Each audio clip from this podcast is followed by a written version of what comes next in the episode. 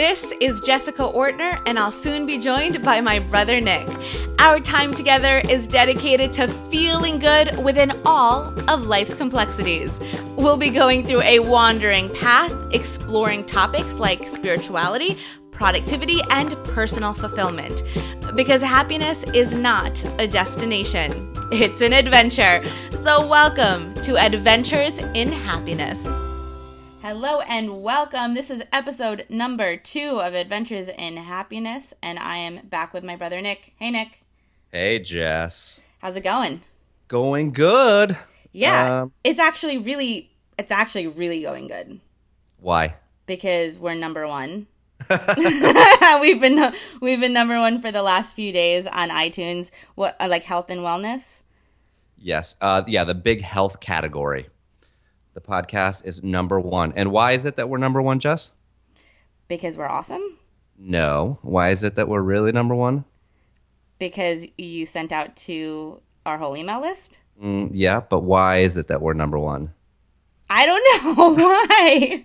because there's these tens of thousands of amazing people on our email list that subscribed. Yes, we're we are so grateful. We were thinking about it this morning, thinking of because sometimes when you see a number, it's like it's hard for you to comprehend that each each number you know each number is like one person who's taking the time to download and yeah. to listen in. So when you really think about how many people that would be in your living room it's pretty insane.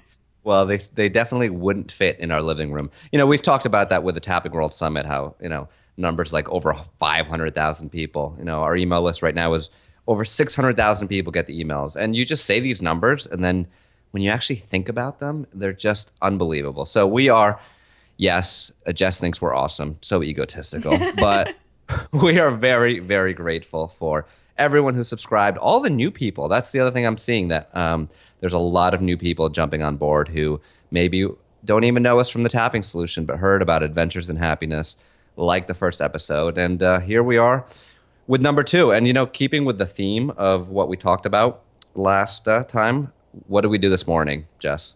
You called me again and you said, We're recording in 15 minutes. And I said, I'm in my pajamas. And I'm, I'm, I'm still in my pajamas. I'm literally in, so, like, I put on a sweatshirt and sweatpants. I look like a college sophomore right now. I'm really grateful there's no camera. And I'm drinking something here. You can guess what it is. Listen to this. Hold on. Wait, I didn't get the sound yet. I'm not near the bottom. Can you guess what I'm drinking? Uh, green juice? No. Hold on. Oh, I know. Mate. yeah, so Nick and I were both born in Argentina. Don't ask us to speak Spanish because we came when we were really little. I speak Spanish very well. Thank you very much. I speak Spanish pretty well, but I make a lot of mistakes. Uh, but I can I can get by. But I drink mate every morning, like yerba mate. I do it. I got the gore and everything, and even no, it's the gourd, not the gourd. Gore. Sorry, once again, once struggles. again a Jessism. struggles in Spanish and English. English is my second language, people. and what's Spanish? Your third? yeah, I, I don't know. um, yeah. So the gourd, and every, you know what? We'll do. We're gonna start doing show notes. So I'm gonna put up a picture of the mate, like my the first picture of me ever drinking mate, which is pretty awesome. In the show notes, but the problem is we haven't figured out where the show notes are going to be. So now, where are we going to put them? I think we should put it on the Tapping Solution blog. Okay. Like somewhere on the Tapping Solution. We'll we'll figure it out and we'll make it clear to everyone that's listening. Okay. Where they can get more information. Well, how about this for now? Because they have to know somewhere. How are we going to make it clear? TheTappingSolution.com forward slash podcast go there. We'll do something there. Done. Perfect. All right. So let's talk about today's show. This is the first time that we're having, this is really our first guest. Wait, podcast doesn't work. I just checked out the link. oh, it doesn't work? Okay, scratch no, that. We, we have something else on there already. That's where you can actually get access to uh, the Tapping Solution podcast. So, which is another great podcast to, sub- to subscribe to. So it is perfect. Uh, all right, give me another name. The tappingsolution.com forward slash Awesome. How about notes? Notes. Notes. That's great. There we go. Okay. N O T E S. So. There you go. okay. go. Back to it. Uh, yeah. So we have an awesome guest. It's our first guest today. Someone that we're both like fans of. And what's so it's so fun when you've been following someone for years and then you get the chance to become their friend and get to know them better. And today on the show we have Mike Dooley, who people famously know as um, he's famous for Notes from the Universe, which are these little email just I mean, how would you describe it? Just like a few sentences that are from the universe, you know, it says from the universe, that just uplift and inspire and are incredibly thought provoking. And I actually just went to one of his workshops. It's called Playing the Matrix, and he talks about the the mechanics of manifesting and how it's not magic to a magician. You know, there's strategies behind how to make things happen. And this workshop blew my mind. So I was really excited to just get him on the show and to break the down the mechanics of manifesting. I love Mike. He's such a sweet guy. I met him a couple years ago at um at the Transformational Leadership Council, Jack Canfield's group, and uh, just just he's just a sweetheart. And I've been getting, I mean, probably a decade. I've been getting these emails, uh, notes from the universe. Should we read a couple, Jess, so people Yeah, yeah. know what they're about? So here are a couple that I just found that I just saved. All right. So here's one. It says, Many come close, Nick, yet few dare, so boldly to live without judgment, to give without expecting, and to love for no reason. We call it a spiritual trifecta. To the winner circle, the universe. Oh, I love that. Isn't that beautiful? To live without judgment, to give without expecting, to love for no reason. The spiritual trifecta. You know what his notes do? They cause me to take a really like great exhale. you know what I mean? Like yeah. you just read them and you're just like, oh, I just feel so much better around where I am right now instead of kind of pushing and going from that place of motivation, it's inspiration. And I think it's so much easier to enjoy the process of life when you're more in that inspired state instead of trying to force yourself to do things. Yeah, hundred percent. Let me read one more. Uh, it says, "Yes, that's right, Nick. This is exactly how things look just before your life blasts off. Houston, we have ignition. The universe." I love I mean that starts your day off. Right? Yeah. You Yeah. read that, and it's just like, and you know, I, I know we talked about it in the lad po- in the last podcast about, um, you know, just positive brainwashing, right? Listening to these podcasts, getting this information in to change our experience of life. And I think you have to look for all these little moments. It's like, okay, fill up your email box with inspiration, fill up your iPod with inspiration. Everywhere you turn, whether it be the calendar, you know, I have the Hay House, Louise Hay calendar on my desk. Like, you've got to have these little positive nudges along the way uh, in order to live your best life. Yeah, I absolutely agree. I was actually lying in bed today thinking about the podcast, not thinking we would record today because that was sprung on me very last minute, but just thinking That's about how we roll. that's how we roll. But thinking about the podcast in general and just the topics that I wanted that I want to talk about, the people that I want to interview, and I just had this thought. You know, I'm so tired of tiptoeing around what I believe in in order not to offend people. Like if you live a life What are you going to say here? Um, yeah, I know. I'm not, I'm not going to go and offend anyone, but I think that when you start to explore topics like man, you know, manifesting, you know, your ability to create things, even say past lives or whatever it is that we want to talk about on this podcast. I want to have freedom to just explore different things and you can take what you like and leave what you don't. Yep. And there's so many things that I believe in that are weird. Like this idea of manifesting that thoughts create things. Obviously, our family believes it, our friends believe it, but when you really look at the average person out there, this is weird. You know, this is weird the idea that there is a universe that has your back. And I want I'm okay with being weird. And I think it takes some courage to be a, a weird. And I want to have these honest, open conversations about thinking differently. Yep, absolutely. And they're conversations. I mean, you know, for me personally, this is all an exploration. Like, we Yeah. don't know. Like, I don't have any definitive scientific proof that says that my thoughts create my reality. I that's how that's what I believe. That's what seems to happen in my life. I can point to things. I'm sure a hard scientist would say, well, you have no data, this, that, and the other. But you know, the, you know the big thing for me, Jess, is whenever I look at these things, I approach them from from this angle. Does thinking this way make me happier? Does thinking this way make me healthier? Does thinking this way improve my relationships? I'd almost I'll even take a false belief if it makes me happier, if that makes sense. Not that I want to I want to delude myself and we don't want to live in fairyland, but I don't know, when I wake up in the morning and I say, "You know what? The thoughts I think affect my reality."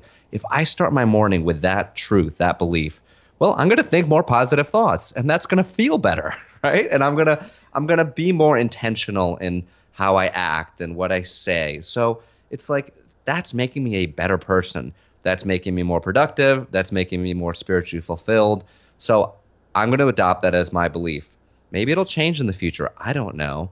You know, if if doing a past life meditation, and we should have Brian Weiss on. He's a he's a friend. That's who I was thinking too. One of the sweetest. Have you ever met him, Jess? I haven't, but I haven't, but I've read his books and I love them. Oh, uh, he's just like the sweetest guy on the planet. Like really, he's just you're in his presence. He's so gentle. Gentle is the word for him. But anyway, we'll have him on the show. Um, you know, so we don't know if past lives are real or not. There's actually a, some good amount of data and things where people trace them back and find amazing things.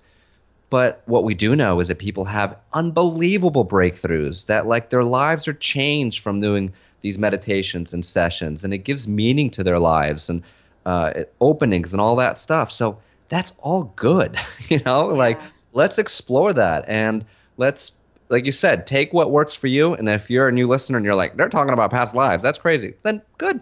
You know, discard that. Like, we don't all have to be 100% in agreement on the same page about everything. We can just explore, we can continue to research, we can continue to see what's our experience of this, take what works for us, and throw away the rest. And to me, that's just, it's a much more peaceful way of living than having to be like, this is right, that's wrong, this is true, that's false. Exactly. That is so well said, Nick. So, with that, I think this is a great time to go into the interview. I will mention that I did promise in the last episode that I'd share my llama story, my embarrassing story. So, we'll I will go into that at the end of the show. That that's how we keep you hooked. You yes. Jess's llama story is amazing. We'll do it at the end of the interview. Jess, one thing. Can I get your favorite note? Give me one more note before we go to Mike. You know, I don't have I don't have any of the notes in front of me, but I have literally let's see, one, two, three, four, five, six. I have six pages of notes that I took from his event that I thought was so amazing. And one of the things that he said, which actually he was quoting someone else, I didn't write who the quote's from, but the quote was if you wish to make an apple pie from scratch, you must first invent the universe. Oh, interesting. I loved that. And so we have to acknowledge how there are so many other factors that are lining up for us mm, in order to beautiful. do things. I loved that. All right, let me read one note. And then I just, before we get to the interview, I want to share with you a question I want to make sure you ask Mike. Okay, right? go for it. Um, so this note says, now, to be honest, Nick, and I love it, he personalizes it so it feels just so so real. Now, to be honest, Nick, and no, sorry, start again. Now, be honest, Nick, and think of all your dreams that have already come true. A lot, right? Tons. Actually, you're a bit of a legend here already. Now, do you remember how before all the big ones came true, when you were pushing, reaching, and striving, hoping, wishing, and praying, you'd think to yourself, then I'll be free. Then I'll rock. Then I'll know all things are possible. How happy I will be. And then he signs it. Let's keep those promises. The universe. Oh. I think you emailed that one to me. Isn't that great? So good. Ah, how true is it? We, you know, we oh, when this happens, then I'll be happy. And then it happens, and then we're not happy. So, anyway, that's a whole other conversation. You know, we could do shows just around the notes. Like one of the notes. Exactly. I think that actually ties in really well with the title of the show, Adventures in Happiness, because it goes with the thought of happiness isn't this destination that you arrive to, it's really an adventure, it's a current moment experience. It's mm. taking the time to acknowledge how good life is right now. 100%. So my question for Mike, you know, yeah. one of the things that we want to cover in this show is like productivity. Like how do you actually get things done in the world? How do you have a spiritual adventure where you're actually creating in the world? So I want to know like how does he write these first of all like where where does it come from in his brain and does he you know i get these every day so does he sit down and write one every day does he did he write 100 at a time does he write when he's just randomly inspired uh, doing something gets a thought i just i want to know more about his process Yeah. and uh, and also where it came from like where did he got the idea to write a note from the universe because he's been doing this a long time Yeah, yeah. Like, where do you do you wake up and you're like, I'm gonna start speaking on behalf of the universe? yeah, exactly, Right? Like, I now How does that- claim the voice of the universe. right. Exactly. Yeah, I will definitely ask him. I love that idea of productivity. You know, on my Hay House radio show, that's a little bit of a plug, hayhouseradio.com. I have a show every Tuesday at 4, and a, a few weeks ago I did talk about how to tell the difference between uh, patience and procrastination. And I want to ask Mike that because when it comes to manifesting and trusting the universe, how do you know whether you're being patient or you're just procrastinating? Ooh, that's a good one. That's Right? a good one. All right, let's see what we find out. All Should right, let's go. Roll into Mike. Mike, welcome to the show. Thank you, Jessica. You are our first guest on our new podcast. So I'm Oh my gosh, the pressure to perform. the pressure. And one of the reasons I wanted to have you as my first guest was because I went to your live event and in my notebooks, I took, I don't know how many, pa- like seven pages of notes. And in the notes, I wrote in capital letters, make this a podcast because it Oh, was wow. such a great event. I learned so much. And I just want to share everything that you know, which would probably take us a week. We only have about an hour. But you complicated things for me because I was so excited to talk about the things I learned from this event. And then I go ahead and I read your new book called The Top 10 Things Dead People Want to Tell You. And mm-hmm. when I heard the title, to be honest, I didn't know what to expect. I thought, oh, this maybe this is like cute. It'll be like a cute little book. And it is oh. so profound. I woke up at 5 a.m. this morning to finish it, and I had so many goosebump moments. So, Wow. congratulations on a, a truly you. amazing book.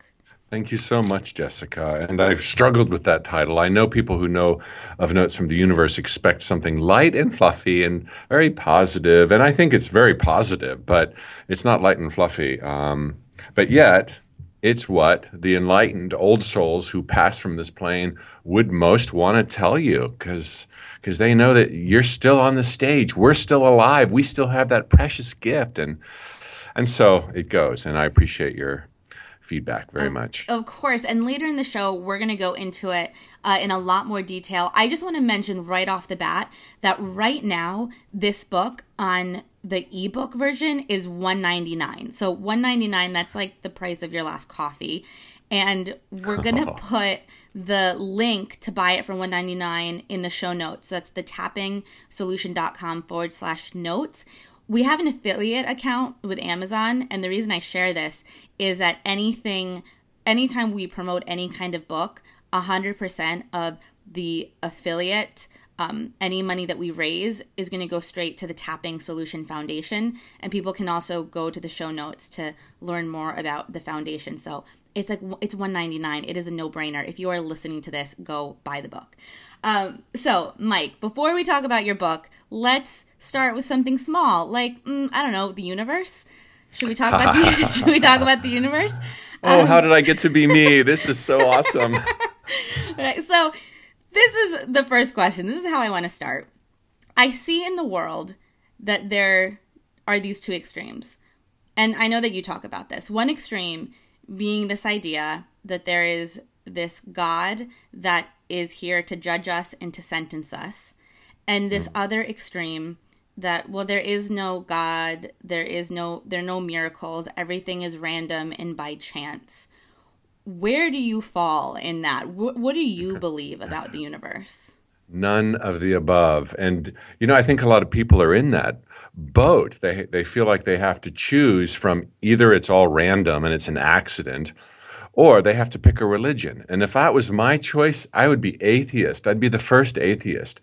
But there is uh, another answer that that uh, is now becoming a little bit more popular, although people don't have a lot of confidence in it, but it sure feels warm and fuzzy, and that is that that you can be spiritual without any religion, and and mightily so in the most reverent, uh, respectful, and joyful way, because we are truly adored. And there has to be uh, meaning uh, and purpose to life. Just look at its mind numbing splendor.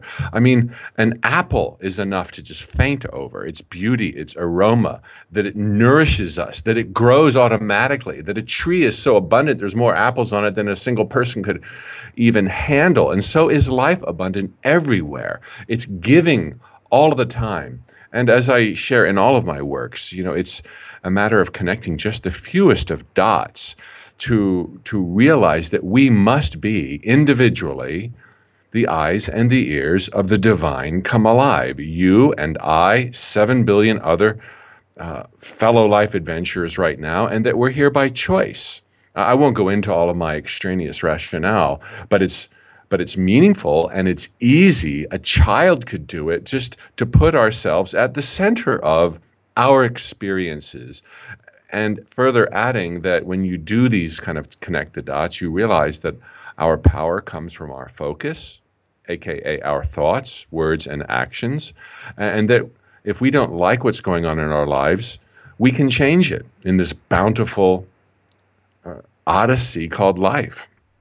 Mike, I want to talk about these dots. And you you mentioned this in your book as well that we don't need to have all of the answers. We don't need to connect all the dots, but there are some major dots that we can connect with certainty. So what are these dots that help create this foundation of the way that you view the world and the universe?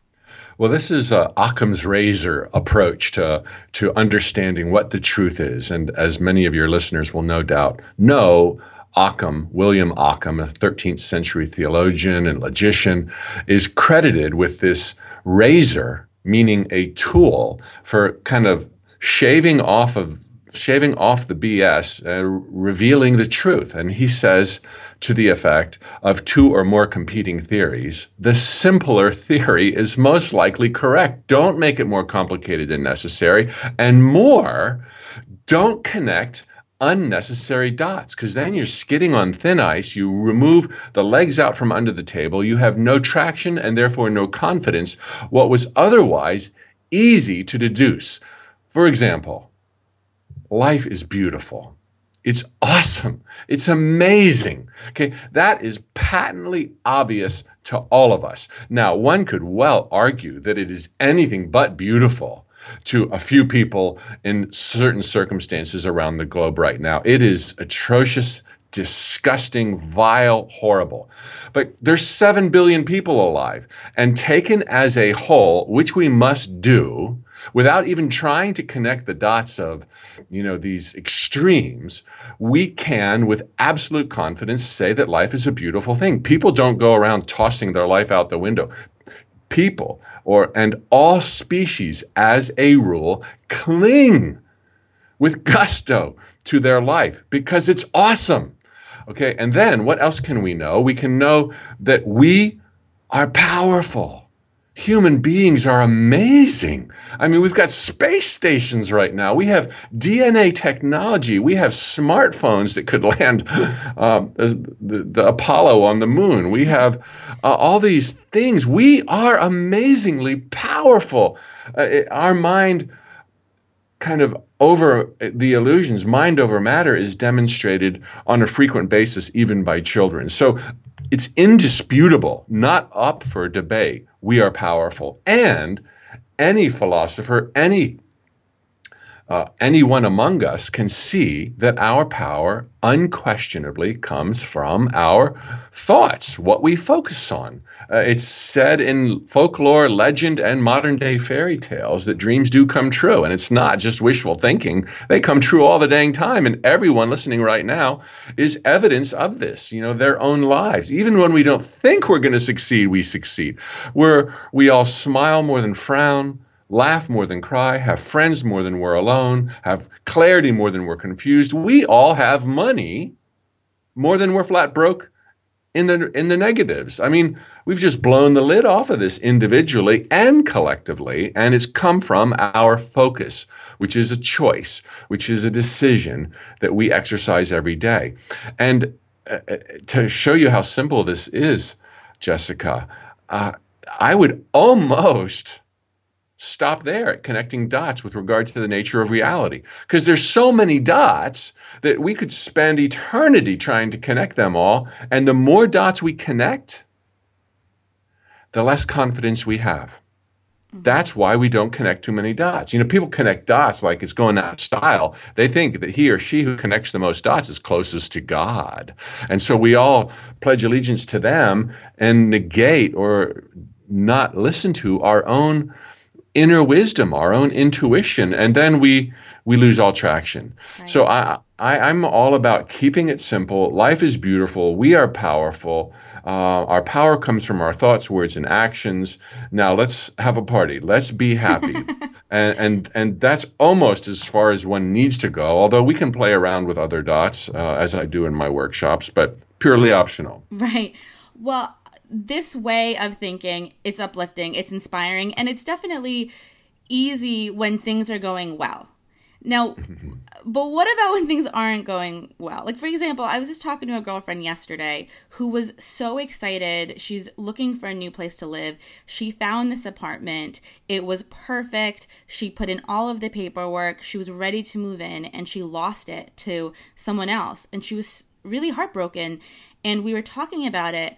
And she kept asking, well, what's it mean? Does it mean that I'm not supposed to live in this town? Or does it mean that I did something wrong? And I could just see that she was losing herself in her head trying to figure mm. out what this disappointment meant. I know a lot of us get to this place. So when we're feeling disappointed, how do we shift that? I mean, what does it all mean? Well, very typically, what you just described is, is someone trying to assess and judge who they are, where they are, using their physical senses alone. And that's understandable. That's all we ever knew we had until just recently. And most people still aren't convinced that we have inner senses. And so, this kind of obsession that comes from the primitive times that we live in of using exclusively our physical senses and not even knowing we have inner senses leads us to want to micromanage our lives and to jump to conclusions. I didn't get the apartment of my dreams. Wait a minute.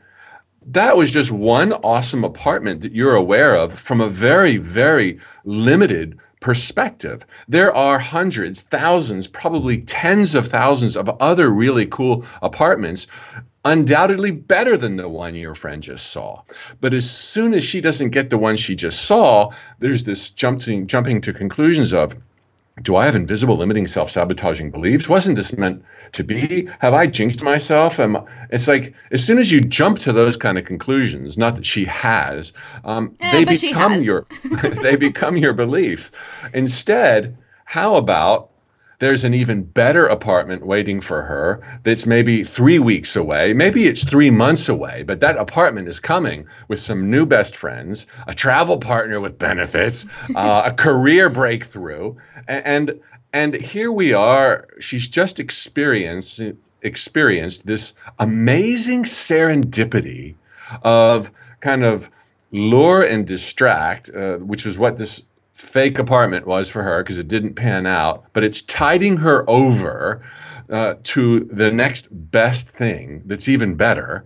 Um, and she not seeing that because she's not tuned in to her feelings with trust and confidence and self-love she jumps to the conclusion of well it's not meant to be so i should move back to you know rhode island and and make the best of my life that i didn't really enjoy when i was there or whatever whatever whatever uh, right. do you see the truth is in time and space, and this may sound naive uh, and uh, you know even uh, uh stupid uh, to, at first glance, but in the jungles of time and space, bad things don't happen. There are ugly things, painful things, but everything that does happen is a setup for even greater. And of course, somebody could say, well, you know, what if I was on that plane that went down? That's not a setup for even greater. Oh, it is. We haven't connected those dots. We are eternal beings. But what's most important is our lives here and now. Chances are people listening to this are not on a plane going down or whatever. And it's about their life and their happiness. And they, they need and want to tune into to these inner truths and realize that everything sets you up for even greater. And so to draw the conclusion of, you know, yeah, but when would, what if when bad things happen, you know, how do we know if it's not our invisible limiting belief? It's like bad things don't happen. It's all playing to your greater good. Don't try to understand where you've been and know that where you are is not who you are. You're infinitely more. All of us, everyone listening, what matters today is where you want to go. The only thing that stands between anyone and the life of their dreams are the thoughts, words, and actions they choose between today and arrival. And so I would tell your friend or anyone wondering about mysterious, unexplainable setbacks is like, you know, just don't even go there. Stay busy. Define what you want in terms of your end results. You know not how you're going to get there not which apartment but i want a rocking apartment surrounded by friends in a career that i don't even call work it's total play. I'm totally into it night and day. This is what i most want to do. It's the most fun i've ever had. I've never made so much money. The floodgates of abundance are trembling. This is who i am creative, spontaneous, in love with life and life loving me. That's an end result, okay? Mm-hmm. And then every day, no matter what doors close, because it's it's always a good thing when a door closes. All right, everyone know that it's always a good thing. No matter what doors close, you keep showing up. You do demonstrations. You act with faith moving towards that end result that I just described, even though it was vague, that doesn't matter. That gives the universe lots of latitude to connect its own dots and find its own details. I mean, maybe your friend ought to be living in San Francisco because that's where all this uh, opportunity abounds. As long as she's showing up, showing up, doing her best in the community she's now in, and she doesn't close doors by saying, oh, this is bad, this should not have happened, she will be led to that utopian apartment and that utopian life. Wherever it is, we don't have to figure it out. We don't have to think, oh, there's all these great cities in the world. Which one do I pick? It's no, they will pick you. They will reveal themselves as you show up, show up, guided not only by end results, but so importantly, as we just laid out, these dots of understanding reality that we are of the divine, that we came here to succeed, that we're inclined to success, that our whole life is proof of it. And then we become totally unstoppable. It's so easy to connect those dots when we're looking back. You know, I look back at moments in my life and I see that there were times when I felt so rejected, but it really was just redirecting me to something even better. So we look back and we see it looking forward, it's a little scarier. You know, there's totally, the, that moment totally. of, of feeling uncertain. What if I'm doing something wrong? Questioning ourselves. So when we're in that place of uncertainty, that time between where we are now and where we want to be, I know our thoughts matter. So how do we what do we do in that time? So what should we be? Is it just about focusing on that end result? Well, yes, and comforted by truth, which we can immerse ourselves in by listening to podcasts like this and reading books that are along these lines, and cutting ourselves some slack because Jessica, this is the twist of time and space. This is why it's an adventure. We're not cursed or jinxed because it's hard to hold on to a vision. That's the whole name of the game.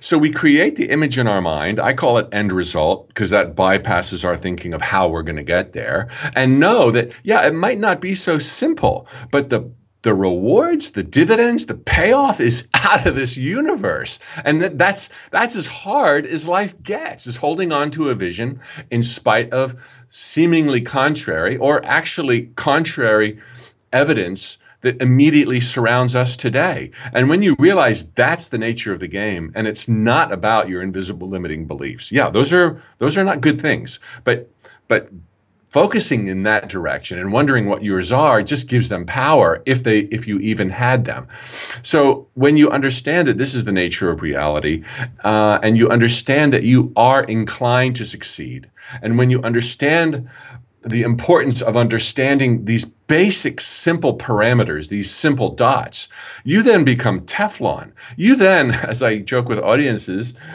you have license for a pity party every night. And you're still going to be unstoppable because it's as if our positive thoughts are at least 10,000 times more powerful than our negative thoughts. I, I can so, literally hear people like having a sigh of relief because I think the, I think the problem with this idea that our thoughts become things is that fear of oh my goodness am i thinking bad things am i doing yeah. this wrong am i attracting all of this and then just putting so much pressure on ourselves to do things perfectly I went through the exact same learning curve. I think you're right. Everyone goes through it because we've we've chosen to be born into primitive times where for the most part none of our parents had a clue as to the nature of reality. They just dragged us to church or the synagogue or wherever, you know, once a week or whatever they felt was their duty.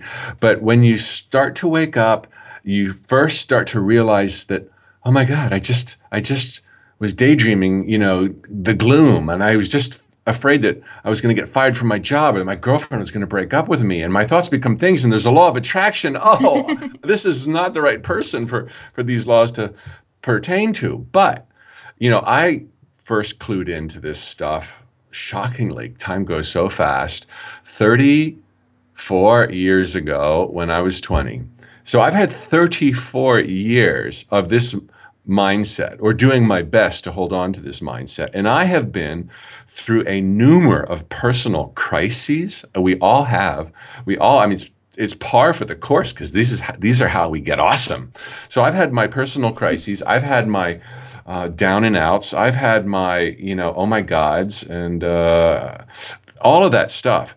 But I have seen throughout that if I just do what I know to do, which is try to maintain being positive, not be positive, just try to be positive. Set aside a few minutes, hopefully several times a week, try to do it every day, at least Monday through Friday, to visualize. I mean, no more than five or 10 minutes. A couple of minutes is fine, even if it's when you're commuting to work. And hold pictures in your mind of things going in your favor, uh, that, that people are appreciating you, that that you're earning a great salary, that you're feeling fabulous health, that you've got this great romantic partner. You know, all of these things if the listeners, you know, whatever it is for a listener, plug and play, change, you know, my examples. But if you just do these things to the best of your ability, you're doing them right, you're doing them enough. And if you forget to visualize a few days in a row or a few weeks in a row, that's okay. You're still inclined to succeed. And my life has shown me that these feeble seemingly feeble efforts of positivity and demonstrations, you know, physical demonstrations and declarations of I love, I love my life, my life is easy, I'm surrounded by abundance, I've never felt better. You know, they seem preposterous, you know, when you when you don't feel or see these things, but you're saying them anyway. Say them anyway. When you just do these things, it, it will absolutely overwhelm you know 15 hours of negative worry all day long. My life has shown me this time and time again when I felt like I just couldn't succeed. But yet, as I point out in the Dead People book, one of my favorite passages, you know, it, something kind of wryly said to the effect of, you know, haven't people noticed that there's never, ever in the history of planet Earth been a storm that didn't recede and go away, been an earthquake. Mm that didn't still, been a disease that wasn't obliterated by the healthy. And it, and it goes on and on. It's like, dang, you know, and people think this is random. If this was random and we had a 50 50 shot of survival, we all would have been dead at the amoeba stage if we even got that far. We are pushed on to greatness every day, and getting this is so important. And that's all you got to do is just get it, just feel it, just feel that that knowingness every moment, every morning, perhaps before you begin your commute or before you tend to the kids or before you do whatever it is you do. Just without even visualizing, get to that place of knowingness because it'll carry you. It's enough. You don't have to know who you were in the past life. You don't have to know what your ancient spiritual contracts are. You don't even have to know your zodiac sign. You don't have to know nothing other than you are of the divine, by the divine, inclined to succeed, and thereby it's as if pushed on to greatness with positive thoughts more powerful than your negative thoughts, and you become unstoppable. And it goes without saying, show up, go to the job interview. Might not seem like the greatest. Do it anyway. The only place the ship of your dreams will never find you is sitting around at home waiting for it. Well, that actually leads to another question that I wanted to ask you. When it comes to manifesting, we often hear the importance of having patience, but how do you tell the difference between being patient and just procrastinating? okay, well, patience oh, what a nut to crack. The best way to be patient is to just be busy. You know, uh, one of my favorite taglines or PSs in the Notes from the Universe that that re, recurs in a number of different you know guises is you know once again taking action saves the day. Taking action, physically moving in the direction of our dreams, uh, is like an act of faith that you're doing it because you know they're going to come true. Otherwise, you wouldn't be doing it. Um, it emboldens our beliefs. Uh, in, in, our inevitable success. It makes us reachable by life's magic. You know, you're sitting on the bus finally, or you're walking through the mall. You're much more reachable by the divine for serendipities than if you're sitting on your couch at home, waiting, waiting, waiting. And and then the third big payoff from taking action is that you know it gives you a life you're doing stuff. It's you're not just waiting at home for the pot to boil. In fact, that leads to a tangent, which is huge, a huge focus in all of my works, live, written, and recorded, is that please don't just have one stick in the fire. You know, diversify. You need not be dramatic. You don't have to stake your claim. I'm going to write this book. It's going to be a bestseller. Oprah's going to love it. I'll live happily ever after. Abundance will shower upon me you know, I'm going to burn my bridges. It's like no one needs that stuff, okay? And, and it's not serving you for the stress it puts on you and the, the risk to your health uh, and your finances and all else to have one thing going on. You know, write the book, give the speech, join the leads group, attend a Toastmasters meeting, do some continuing education, uh, start your small little business on the side, moonlight, have a day job you know, that's probably not sounding like any typical, not that I am one, motivational speaker. But but I know how life works. And, and so do many others. And I know the nature uh, of success, and that is have these end results, keep them general, and then go down many paths, not, not deluding yourself and certainly not half heartedly, but pick two or three and just be your best, shine. And then when you're waiting for the phone to ring in the office, well, you can be working or doodling on your, your next project while uh, you're sitting on the plane or the train headed towards your you know next um, exotic travel vacation while you're checking Craigslist for the ads you posted, while you're seeing how it went when you boosted your Facebook memes. And and now you've got so many things going on. Patience isn't even a word. There's just not enough hours in the day because your life is so on fire and you're doing all this stuff with joy and passion. And how do you know if you're not procrastinating? I haven't really put those two together. How do you know if you're not procrastinating, you're just being patient? You know, I think in either case, there's idleness. Mm. And if there's idleness, it doesn't matter whether you're being patient or procrastinating. It's not serving you. It's stressing you out. It's keeping you from living your your already amazing life. I mean, that you're alive here now you know, those on the other side who have transitioned, they're just like, oh my God, you still got time. Man, you could be here, you could go there. The more you get out, the more the universe can reach you. For every step you take, the universe takes 10,000. So go to the mall, take up bowling, get out of the house. And, and don't be telling me you're waiting for your agent or your publisher to get back to you. That's not living. That's not a life. Go out there and rustle the branches and, uh, you know, stir up the ashes uh, knock on some doors, turn over some stones, you know, and, and it's not all work. go play, go camping, take up golf. And, and none of these things, if, you know, the thing is, again, I keep saying it, we, these are very primitive times, Jessica, spiritually speaking. And that's the way that's the way of spiritual evolution. You know, that was par for the course. You're going to be a baby before you can walk, and then you're going to walk before you can run, and that's okay. But in these very primitive times, we we just don't see the potential payoff for the slightest, smallest of our own efforts. Um, but we can sense it, and we can kind of get it. And so, if we do, then it's easier to, to, to knock on these multiple doors and, and, and live a great life and not think that it all has to be work. Um, it can be play, it can be whatever stirs you joyfully, you know, uh, a blues group, uh, more music, take up art. You know, I hear you talking about the power of our thoughts, but also the power of not thinking, of not overthinking and analyzing everything, but just mm-hmm. getting out there and letting yourself be moved. I know there's a lot of people who are aren't making decisions because they're so scared of making the wrong decision.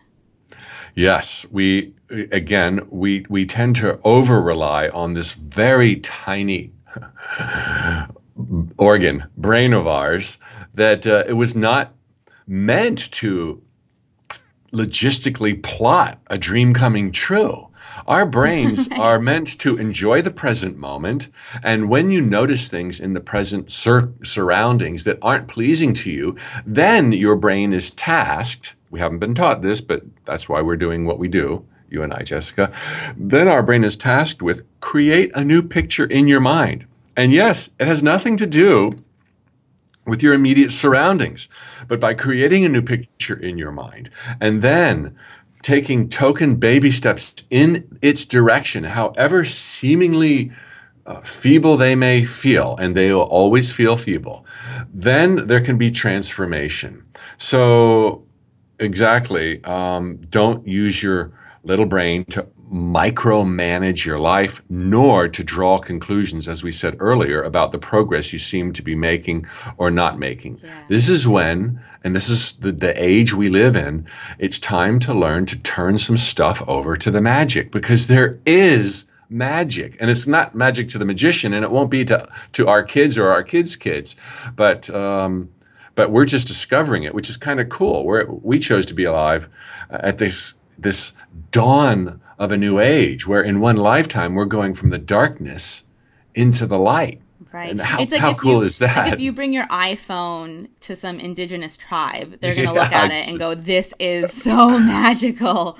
That's yeah. it. Absolutely. That's exactly it. One of the things that you said at your event that I loved was that if you, you know, about taking action is if you don't even get in the car and start moving in the wrong direction, you're not going to hear your navigation device saying make a legal U-turn. Right. You have to move in order to get that knowledge. Because in truth, there's no wrong term. The divine will always, the divine being not some hocus pocus God or, or some hocus pocus universe, but an extension of who we really are. We're really everywhere, always at once. We're one being, and we're one with the tree, the plant, and the mote of dust. I mean, that's how connected we really are.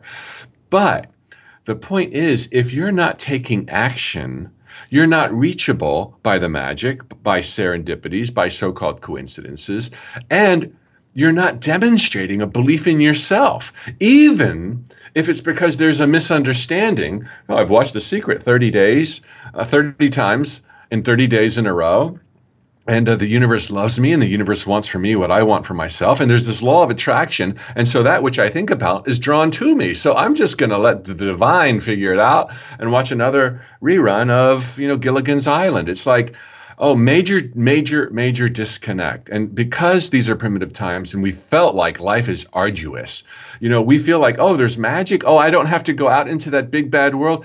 It's not a big bad world. It's just it's the like playground of the universe where beauty and miracles and majesty awaits every person's every blink when a bird flies by and a and the flowers fill the air with aroma and a squirrel runs by and, and a person smiles and you get to smile back That's how we want to view life. And we will soon all see life for what it's really worth this just incredible, nonstop banquet. But until then, unfortunately, too many people get psyched out. They want to run away from life. They want to hide out from life. They want to use the law of attraction to protect themselves from life. And they want to use it as an excuse to disengage, which is like an absolute no way.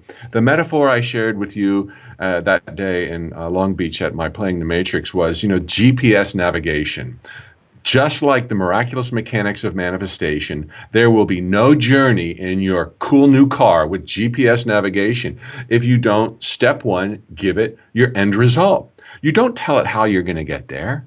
You tell it where there is. And it can be as simple metaphorically for life as happy. I want to be happier. And the universe is like, I know 7,000 roads for you to be happier. And it calculates all of them, given your other priorities and giving the moving playing field of 7 billion other co creators. And just like in your car, it knows the shortest, quickest way. But it's not talking to you, it's not helping you until you put your car in gear. Metaphorically, you got to show up, which means even though you don't know how, can't know how, brain's too small to make your dream come true, you still have to take action on it, which seems like, how do you take action when you don't know what you're supposed to do? Well, there is no supposed to. Just do anything that comes close to making a little bit of sense. I mean, go to a job interview, do something. If it's abundance you want, do something to move towards abundance. If it's a new relationship you want, do something to make yourself available, to let it be known. Join a, a dating website, go to the mall, you know, wear some cologne or perfume or something, you know, and and and just be within reach. That's what we have to do because if you don't do something, in your car, for example, like put your car in gear, it is wired to not help you. It's not going to help you because you didn't know it, but you're telling it, not now. I'm not ready. My ducks aren't in a row. I'm not going to put my car in drive because I don't know how to get there. If that's what's going on, you'll never, ever get there, no matter how much the universe loves you, no matter how much it wants for you what you want for yourself. You've got to roll. And people don't roll, don't engage in life because they cop out. I don't know how I'm going to do it. Well, as if there was a wrong turn. If you go the wrong way, theoretically, because there is no wrong way, you will immediately be met with guidance assuming you're still holding on to the vision, the dream, the end result destination in your mind, and you're rolling, well, the whole mechanism is going to be striving to reach your attention. And you'll hear, make a legal U turn. Okay. and that guidance is not forthcoming if your car's not in gear because you're telling it no. So, and the same is true in life those fans of The Secret who are waiting for their life to blast off and it hasn't blasted off, it's because you need to engage even though you don't know what direction to move in, even though you don't know what to do. And the way the way you make sure you're not messing with the cursed hows is you simply don't insist that any one way or path you choose is it. Yes. You know, write the book, give the speech, start the business. Don't say, I'm going to write the book and it's going to be my all or nothing because the universe loves me. You don't know that. I mean, writing just might not be what your greatest strength or gift is, and you don't know what it is. But if you also join the leads group, start the business, give the speech, you will be led to your greatest strength. Even though you don't see it on the horizon, the wheels are turning and the universe is in on the game. Your greater self is rearranging the props and players on the stage like puppets on marionette strings because you're in motion. I love this. So you are really diving into the mechanics of manifesting right mm. now. And you just brought up one of my favorite topics, which is the cursed how. And this kind of blew my mind when I heard you speak because I understand the main concept, which is okay, you can't know, you're not going to know all the answers. You're not going to know exactly how to make your dream come true. You just have to start moving. But what blew my mind was when I began to realize that some of the dreams that I had and the things that I wanted weren't actually dreams, they were cursed hows. Mm-hmm. So, how do you tell? And I'll, and I'll share my story in a second, but can you explain this? How our dreams, our vision that we have, can sometimes we can be feel get a little bit confused and it becomes a cursed how. Oh, absolutely. We kid ourselves and we trick ourselves. And it's natural and understandable and totally forgivable and easy to, to fix and undo. But in these primitive times, you've been told, Jessica, as I have my entire life, as we all have, that you better figure it out, young lady or young man, because no one's going to figure it out for you. And so we engage with micromanagement using only our physical senses, blind and oblivious to the other unlimited, infinite possibilities that, that divine mind is not limited by. But yet, when we attach and we figure it out, so to speak, in other words, we attach or insist on a how our dream will come true, we slam shut the door on all other possibilities because it's this book. I told you it's this book and I'm going to make it happen. Well, now you're not networking. Now you're not singing. Now you're not taking art classes. Now you haven't learned any Spanish or whatever your other life could have been. Those doors have been shut. And sometimes it'll work. Sometimes that book will just blow up and be awesome.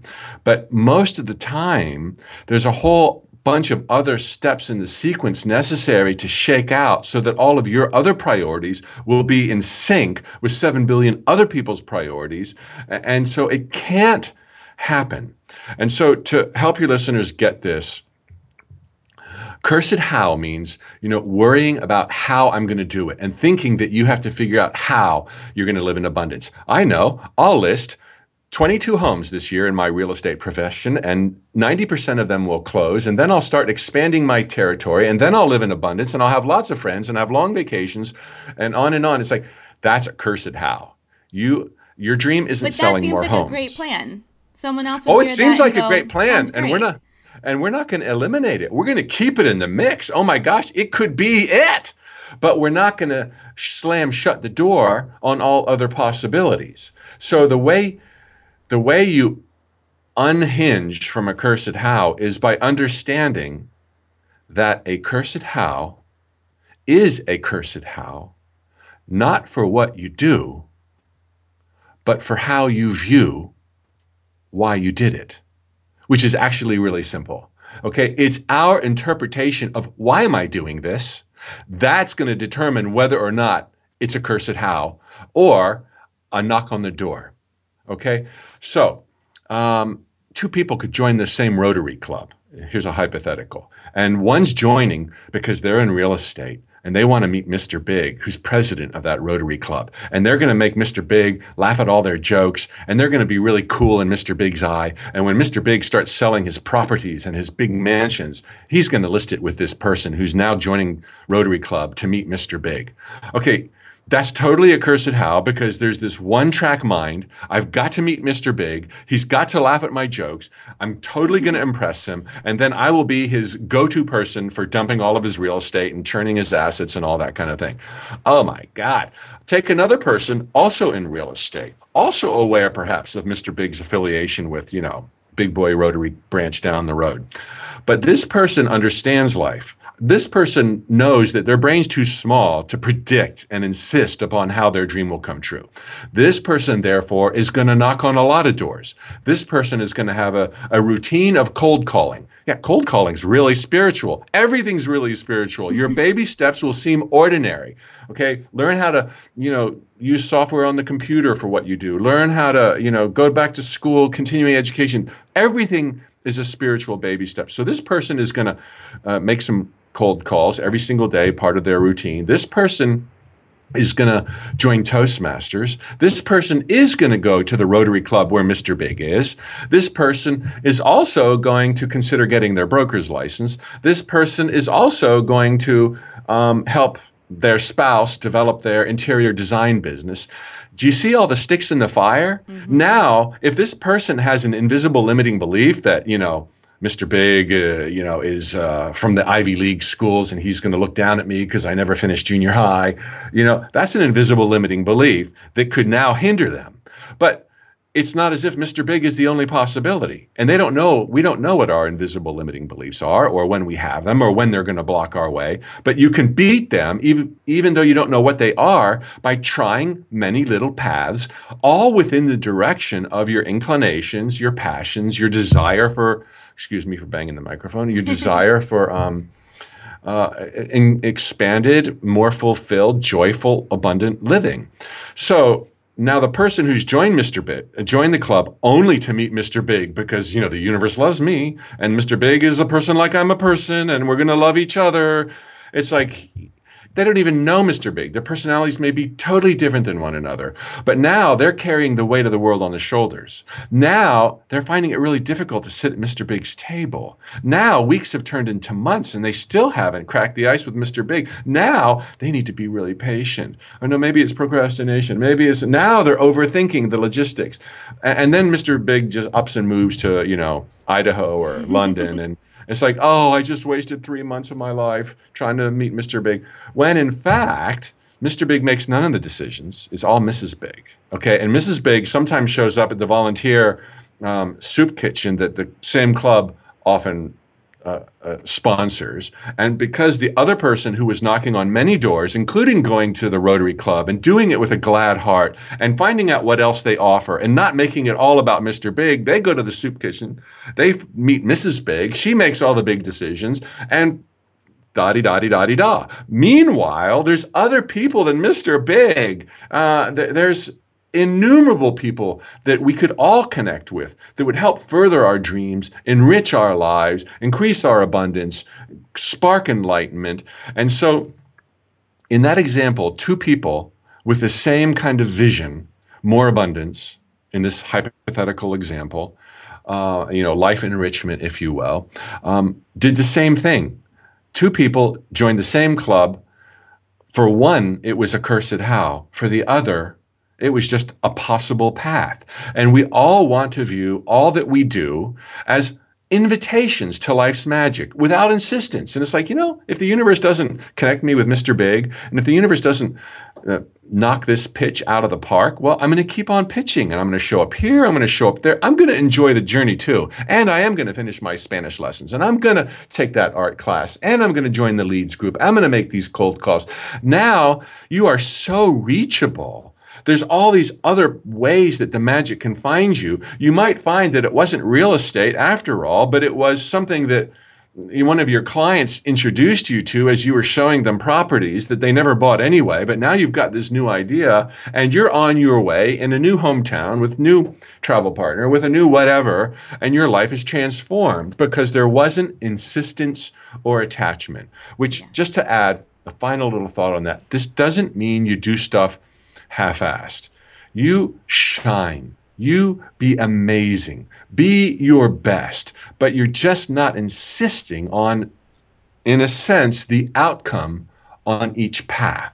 Right. And then You've got the dream. Then if you don't get the apartment, it doesn't really matter because mm-hmm. you have mm-hmm. all these other things and you're open to infinite possibilities. Right. And you're not analyzing it or drawing conclusions about yourself not being worthy or whatever. Exactly. So this is what my big breakthrough when I was hearing this was I was working on a second book and I was really struggling. And so, my whole thing about being at your event was I wanted to begin to manifest a way for this book to come easier. And I felt like I was just hitting my head against the wall. And one when I was hearing about the cursed how, I actually realized that this second book, which I eventually will have a second book, but I was making the book the end goal, like the thing that I wanted to reach. And then I realized the book isn't the thing, the book is a how. And what I really want and what really makes me feel alive and full is the idea of being creatively fulfilled of feeling like I'm Wow, awesome. So when I realized that, I thought, okay, the book can be a way of feeling creatively exactly. fulfilled, but it doesn't have to be the only way. So I can work on that. But I need to get this blog go. I mean, I need to get this podcast going. And yeah. this that was one of the catalysts that led to us right now having this conversation. Was that moment of going. oh, what I really wow. want is I'm honored, creatively fulfilled. But you are a great student, Jessica, because um, so often people will think that anyhow is a bad how. It's like look, there has to be hows. There's always going to be a how. All I have said is you can't know which how will be the one, and therefore have more general end results like a creative, rocking, fulfilled career that creates abundance, that takes me around the world, that uh, that surrounds me in friends and gives me, you know, a better understanding of life. And one door to knock on, one path to go down. Just like you said, you're still going to write the book. I love that. People will tend to want to abandon their projects thinking that they're all hows, and they are all hows, but they're not cursed until you insist on how they pan out. So there will always be a how. It's just you want to avoid them from becoming cursed by insisting that they pan out a certain way. And so, good on you. You're going to write the book. Uh, you're also going to create other opportunities for the universe or the divine to reach you. And that's going to take the pressure off of you from writing the book. And yes, writing the book will still be a challenge and still be an adventure. That's why you want to do it. That's why it's so respected. That's why it's it's this mountain that you and I both want to climb. If it was all easy, that's not what would attract you or I, Jessica, or any of our listeners. You know, easy is not cool. Easy is boring. Easy is like done. We signed up for the advanced interstellar mind blowing course, and we're on our way, inclined to succeed. We're going to do it. Uh, and so, understanding what makes a how, cursed or not, is part of the magic. Yes. Just don't insist. So I have a, a question from Nick. This is something that Nick really wants to know. You spoke before about how we can have some negative thoughts, but when we have an empowering one, it is so much more powerful, even if it's just for a few minutes. And this is what's so amazing about notes from the universe is you give everyone in their mailbox just a short paragraph that gives them a thought which is so expansive and uplifting and really I feel a physical difference when I read these notes. I want to learn about how well and Nick wants to know how do you come up with these notes? Do you write them every day? And when was the moment that you said, I'm going to start writing on behalf of the universe? Oh, well, big love to Nick. I miss him. It's been too long since I've seen him. And thanks for the great, uh, flattering question and, and your comments there. Um, the, the notes originally were from Mike, not the universe. And those were never as popular. Um, they began at a time in my life that was really kind of. Um, dark and scary 14 years ago. Uh, I didn't know why I was starting over, why I felt like I had to start over. I had zero career momentum, and I kind of wanted to receive something like that because I knew the importance of, of you know, giving ourselves a little cause and reason to feel buoyant and to be reminded of the truth. So I did the vision boards. I still do vision boards, and I put little notes uh, on my vision board or just little quotes on my refrigerator or bathroom mirror to kind of elevate myself. And I thought back then, in the 19, end of the 1990s, when email was pretty novel, that you know it'd be really cool if I got an email every day reminding me of these truths that, that I didn't have to write myself so that it would be like a surprise. And since nobody that I knew of was doing that, and because I was kind of desperate to st- start my life back up, even though this didn't even remotely promise a career or money or anything, they're still free to this day. I thought, well, just let that be one of the things I do. I like the internet. I think it's going somewhere. I like computers and mail merge. And uh, I like the understanding life, life dreams and happiness. So let me send out this little email to other people. Uh, it was weekly in the beginning, it turned into dailies. And then I had this real strong feeling that I would be on the verge of saying something very profound. But by signing it off as like, you know, have a great day, Mike. it's like, oh, that just really brought it so down to earth with a big you know, it's just so flat. It wasn't, it just ruined it. So I thought, you know, if I was writing, you know, from the perspective of the divine, like the universe, uh, the universe is just a happy way of saying God without all the baggage that God might mean to 7 billion different people. It's just loaded down and has different meanings to everyone. So, the universe, if I could write from the universe's perspective, I could say things more profoundly. You know, like I've been ranting with you we're inclined to succeed. We're the eyes and the ears of the divine. We're pushed on to greatness. You know, what, what we want uh, is wanted for us. You know, if I sign that off as Mike, it's like, who is this guy, man? Uh, if I sign it off as the universe, you know, it was like, wow, that gives it, I mean, okay, maybe laughably, because it's just a choice of a word, but more credibility and more right. oomph but it's and more also not staying power. It's also not just Mike. You know, it's not just you. I mean, what you are sharing are these truths, these dots that we talked about earlier that you see through history. Yeah. And so I mean, do you feel that when you're writing these that there is a sense of, of channeling some kind of truth that's much bigger than Mike? Oh, yeah, because we are all much bigger than who we think we are. And so this is not something that I alone, of course, have.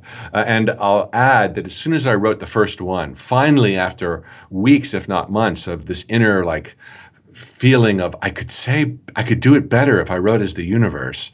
Finally, after surrendering to that idea and doing it, the first one was kind of humorous, and they've all had a little bit of a uh, you know a wry tongue in cheek, you know, they sign off, you rock sometimes, the universe. you know, it's like, hey, that's the truth about the divine.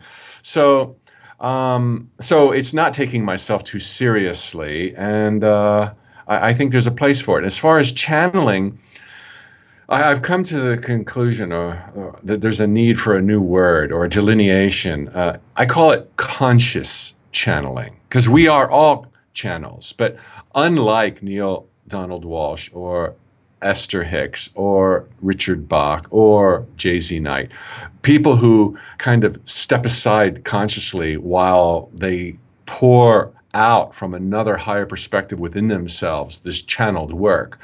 I'm usually um, kind of there side by side, and I don't know if that's making it harder for me or not, but most notes from the universe, a paragraph long, will take hours to write and perfect and ditch and delete and start over and cuss and then start over. and, um, and in the old days, I would spend sometimes six, seven hours on a single note from the universe. But I would end up being surprised by it. I would be end up not shocked like, oh, look what I have written. Where did that come from? But but I would hammer it out, kind of using intuition, kind of using logic. Um, always the end result was, woohoo, I love this job and, and without saying what I would write about. And, and I would just start writing, taking action, showing up, car and gear, until I had an authentic, woohoo, I finally did it. And so I hammer them out. But I, I, I do feel like that end result summons from the highest within me um, a perspective and a, a, spark of enlightenment that wouldn't readily normally be there. So it's channeled, but not in the way that channeling is most commonly understood. So, how often and, do you work on them? Um, sometimes I'll do two in one day. Usually, they're written a day or two before they go out. These are trade secrets, you know, but okay. your your podcast is worth it. Your people you. are cool. So usually a day or two before they go out is when they're written. And uh, there are times uh, when it might be a few more days than that. Um, and yeah, it's it's really kind of cool, and it's and, and it's still I'm always still working on it because working on the fact that I want it to be easier than it's been. Um, and so I don't want to tell you it's hard because then I'm reinforcing that. But uh, I, I, definitely have to learn to create that space, hold the picture in my mind that I'm done writing and it went really well and I'm laughing out loud. And after I hold that picture in my mind for a minute or two, I then start typing the first stuff that comes to mind. This is total metaphor for the miraculous mechanics of manifestation. I have to take action, even though I don't know what I'm going to write about. But I have to write something. So that those first few words usually are borderline nonsensical, uninspiring, and they end up getting deleted. But because I wrote the first few lines, just as is true when you put your car in gear, or just as is true when you take those baby steps. They lead you to another place you couldn't have imagined prior to taking them, and now you can see farther, run faster, jump higher, and eventually you are you are in that place of authentically woohooing because thy kingdom or queendom has come. as it always must in this this this plane of manifestation where there are universal principles that are unbending and non-judgmental and we will reap what we sow. Yeah. It, it reminds me of just this morning i was reading that somebody had been commenting on facebook about all the breakthroughs that they had been having when they took one of my courses and then they ended with but i'm still working on it and I thought to myself, well, we're always still working on exactly. it. Exactly. When we realize that, we stop putting off our happiness for, you know, the perfect day, the perfect everything, because we realize that however perfect it is, we're going to find a way to imagine it even more perfect. And that is never going to change. And that is not a curse. It is the gift of the divine within us. It is this like, it's the mark of magnificence we carry with us everywhere that we will never be fully satisfied, which does not mean we have to never be fully happy. We can be totally electrified, filled with joy, even as we see imperfections that we strive to, to polish off or, or to complete. And that is the nature of the game of life. And when we realize that we will always feel this divine sense of imperfection, yet we give ourselves permission for happiness now it's like it, that's it. That's like you know total winning state of mind when we're always getting better as if it even mattered because we totally love who we are and what we've got going on in our lives already. Yes. Mike, I know we're running over. I would do you have a few more minutes just to talk about your newest book and then I have really quick rapid questions. Rapid okay. questions. Yes. So okay, this new book, like I said, one ninety nine. You can get it now. um, the top ten things dead people want to tell you. I finished it earlier this morning. Oh, I just I like I don't even know what to say about it. It's so good, and it it blew my mind. I wasn't Thank expecting you. what I read, and if people enjoy what they're hearing now, I feel like in this book there's so it goes even deeper. And yeah. I lost my uncle recently, and it really it really shook me and it created a lot of changes in my life. And from what you were reading, from what I was reading, I found it to be incredibly healing around that. And one of my favorite sentences on page 126, mm-hmm. you wrote, while alive, and you put alive in quotes, which people will understand once they read the book. Uh, most people measure who they are by what they're not. Don't wait until you die to see the whole truth. And this book mm. is really about seeing that greater picture, that oh, whole wow. truth. What do you want people to know about this book? Oh, I, I, want people to know the truth about the nature of reality. I feel like part and parcel that is why I'm here. That's why I am joyfully here. It's not a burden, but I'm a teacher and I want them to know the truth. The truth is knowable. We need not be in this place of torment, which the majority of the world is in because they don't understand or they think that God's angry or that it's all a test and that when people are gone, that means lost opportunities that will never come again. Uh, that's just torture, torture, torture. I want people to know the simple truth that we are divine, eternal beings, powerful, beyond measure through our chosen focus, uh, that we're here because we chose to be here, that we live beyond this lifetime, that we existed before this life began, and that all is supremely well. And so, in that book, which I feel like is my absolute best and deepest work. Um, I, I, try to get them to the subjective by holding their hand, by showing them how to connect dots, by showing them how simple it is and how unimportant extraneous dots are. You know, you don't have to know who you were in a past life um, to, to, to live joyfully in this life. That's the whole point and whole reason you forgot who you were, so you could now fully be who you are today uh, and not carry all this baggage around from you. And I talk about the misconceptions that exist with the concept of reincarnation so that people can kind of see it in a truer light because time is illusionary. Therefore, it's not sequential, and therefore, all of our lives are happening at once. But again, it's not even important to know that. What's important is to know you here and now.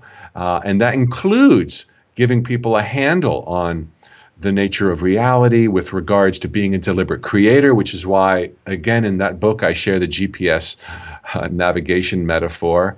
And uh, in the end, it's just peace of mind is what I want to give everyone. And who am I to want that? Well, I don't know, but it, it totally floats my boat. That's why I write the notes from the universe. And I and I'm not doing it selflessly. I'm totally all about selfish service because I have an awesome life and I want to live it to the fullest and I want to go where I want to go and do what I want to do and be with whom I want to be with. Uh, and, and that's how we can all be of the greatest service, like Bill Gates did, like Mother Teresa did. And I'm glad either one of them didn't, you know, tag team and Bill spent some years in Calcutta and Mother Teresa spent some years in Silicon Valley. No, they were selfish. They went where they wanted to go. And that's how we know their name today.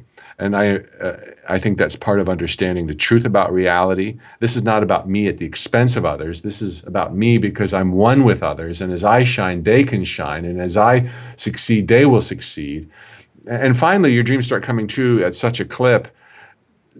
Your top dream becomes helping other people. But you don't have to force that. You don't have to be selfless. It'll become natural. And life is way more fun. Way, way more fun. It is. it is. So again, thetappingsolution.com forward slash notes, and you can get that book for one ninety nine for a short period of time. So definitely get that today. Okay, Mike, really quick, rapid fire questions. What's mm. something that no one would know about you unless they went to middle school with you? went to middle school. Those were the years I discovered how bowed my legs were, and that uh, that I was all of a sudden became really slow. Like I was like the second to slowest person in my class, and it was total humiliation.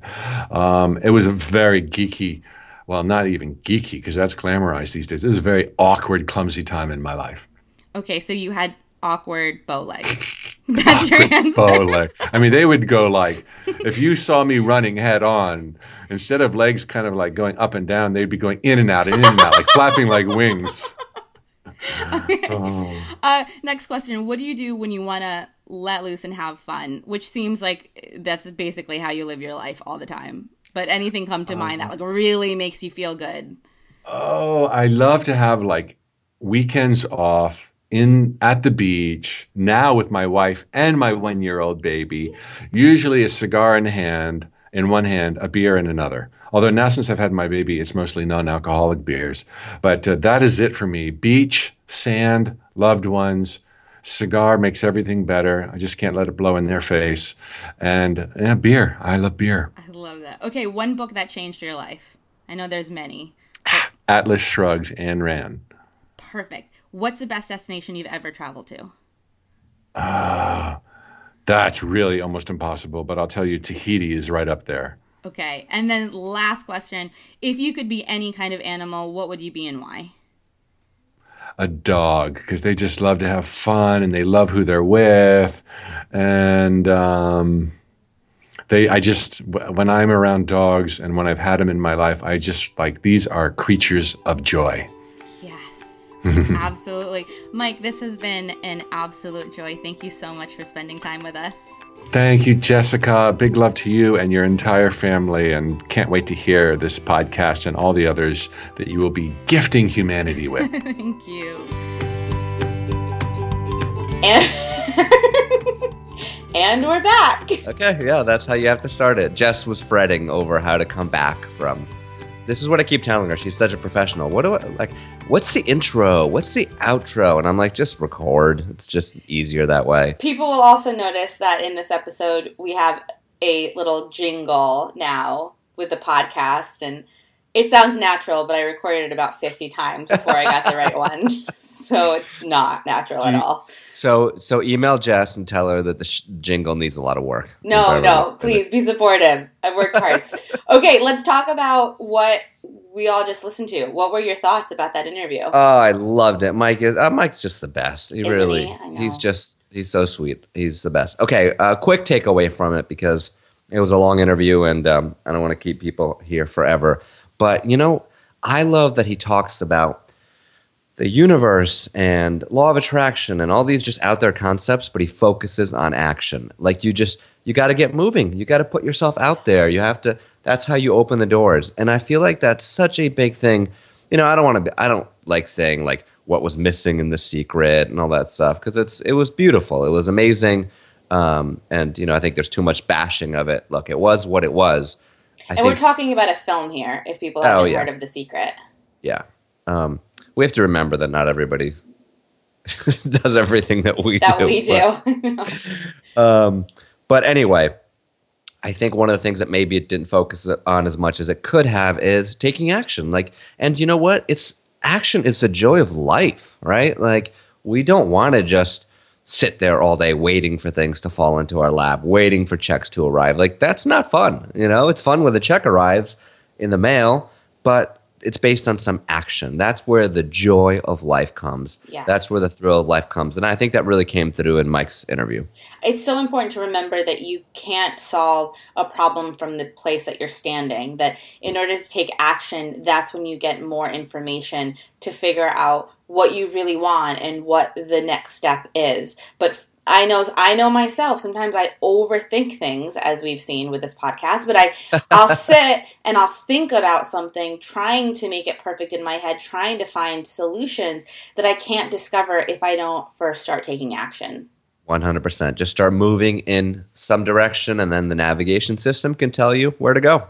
Perfect. Well, we're so happy that everyone joined us. This was really kind of our first podcast. Well, it was our first podcast with a live with a guest. With a and guest. so thank you for joining us. And because of time, I will not be sharing my embarrassing story. You're just going to have to wait a little bit Oh, longer. the crowd! The crowd is booing. I know. Ah, you you strung us along. Next time, next time, but to make up for it, I do have a picture of me drinking mate, which I talked about in the beginning uh, of this interview. This kind of drink that we have in Argentina. So you should you should probably go to the show notes, Yeah. thetappingsolution.com forward slash notes to check that out. It's a very ridiculous picture. It makes me laugh every time. Um, yeah, and you know, I, on, on the notes, I just a last pitch because I think Mike's book is so great. Uh, depending on when you're listening to this, if you listen to it right away, it's a dollar ninety nine on Kindle. It is two dollars, and Amazon will probably pay us like twenty cents for that, and that will all go to the Tapping Solution Foundation. So go pick up a copy, get it on your Kindle. Uh, it's a special book. Mike's a special man, and uh, and yeah, that's all we have. That's all today. we have. We're excited to uh, see you guys all again, or not see you guys. What's the right word? Well, I mean, we're not going to see We're- them. We're know. excited to connect with you all again next week with a brand new show. But in the meantime, make sure that you reach out to us. We love to hear from you. You can uh, see, you can meet us on uh, Facebook or on basically on Facebook. yeah, Facebook. That's what that's Go what we use. We hang out. So, So, facebook.com forward slash N Ortner. And, um, or you can email Nick at thetappingsolution.com. Give us guest ideas, give us feedback. Uh, tell us if you don't like Jess's jingle. Um, I'm just or kidding. if you love just it. No, I'm just kidding. I'm just I'm being a big brother. I got to teach. Okay. And then Jess is facebook.com following Jessica Ortner. So we'll see you there. Yeah. See We you love there. you guys. Thank you. Bye, guys. Bye.